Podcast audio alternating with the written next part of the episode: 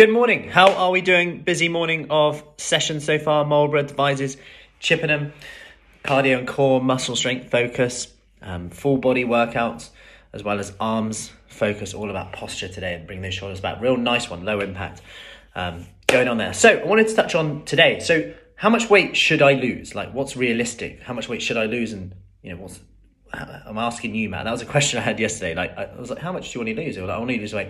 I don't really know. Like, how much is realistic? How much can I lose? It's a really good question.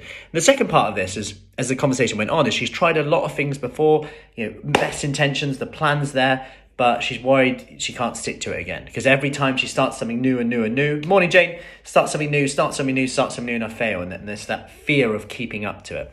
Now, I want to touch on this. So the first part of this is how much weight should I lose? Well it really depends on your goals and what you want to achieve. But as we say in our um, Kickstart book on here, which I'll just show you here, in the, the first 5% is very clinically significant. So I'm just going to turn my screen around for you. So as you see on here, you don't have to lose loads of weight to see the benefits. Losing just 5% of your starting weight lowers your cholesterol, reduces your risk of heart disease, stroke, diabetes, and may even improve your sleep and energy levels. In our research, people who focus on simply losing the next 5% succeeded in 97% of the cases. People who focus on losing more only succeeded 40% of the time. So, what's that saying? Well, it's saying that let's not focus about years ahead because sometimes when our brain, when we ask the question, what, oh, I, I, I want to lose like five stone or six stone, that might be 5%, who knows? Um, but you know, when we focus on the end goal all the time, that's fine. But when we're doing it all the time, we go into this stage in your brain, you're asking the question, will I stick to it? I didn't stick to it before, so how can I do it now? Let's focus on that next 5%. Or let's focus on where we're at 5%, or maybe we look at 12 weeks from now, we look at eight weeks from now. Then we can ask the question, how are you feeling then? How are you feeling with everything? Are you finding it hard? Are you finding it easy? Because there's a lot to be said for that. And this is things that, like, you know, we just don't consider when we're on a cookie cutter any diet or anything like that because you have to just sometimes stop and reflect and go how am i feeling? Because if you're finding it quite easy and you're losing like half a pound here and there and you're enjoying the exercise why, why would you really want to go faster than that? Because this is a key thing if you're finding it okay you're not missing out on anything whereas if you're like oh, i'm losing four pounds a week but i'm hating every second of it we've got a problem that we're going to need to address at some point, and, and that's fine, by the way. There's a time and a place for all of this.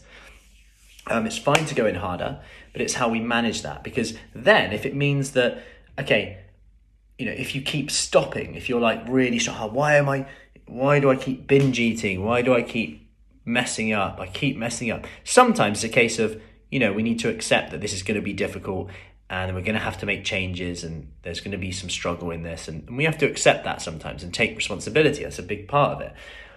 But at the same time if this has happened for years and years and years and years like you know we've been on off dieting you know when i say what have you tried before? They're like well how long have you got? You know i've tried everything for the last 15 years 10 years whatever.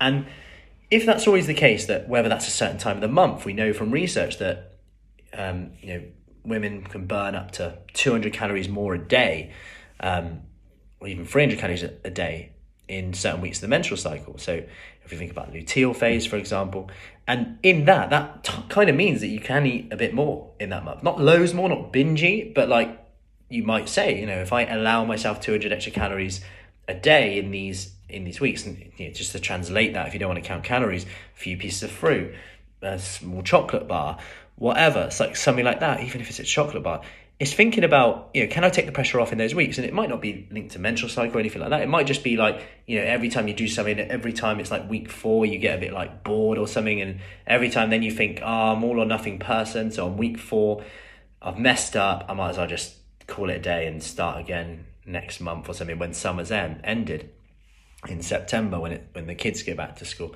whatever it is. Isn't it funny that even when kids have flown the nest or or whether you don't even have kids, like September just seems to be like a, you know, it's like almost because we've always started school in September. We're like, yep, September, I need to start again. January is a new year. January and September seem to have quite interesting um, psychology around our starting point.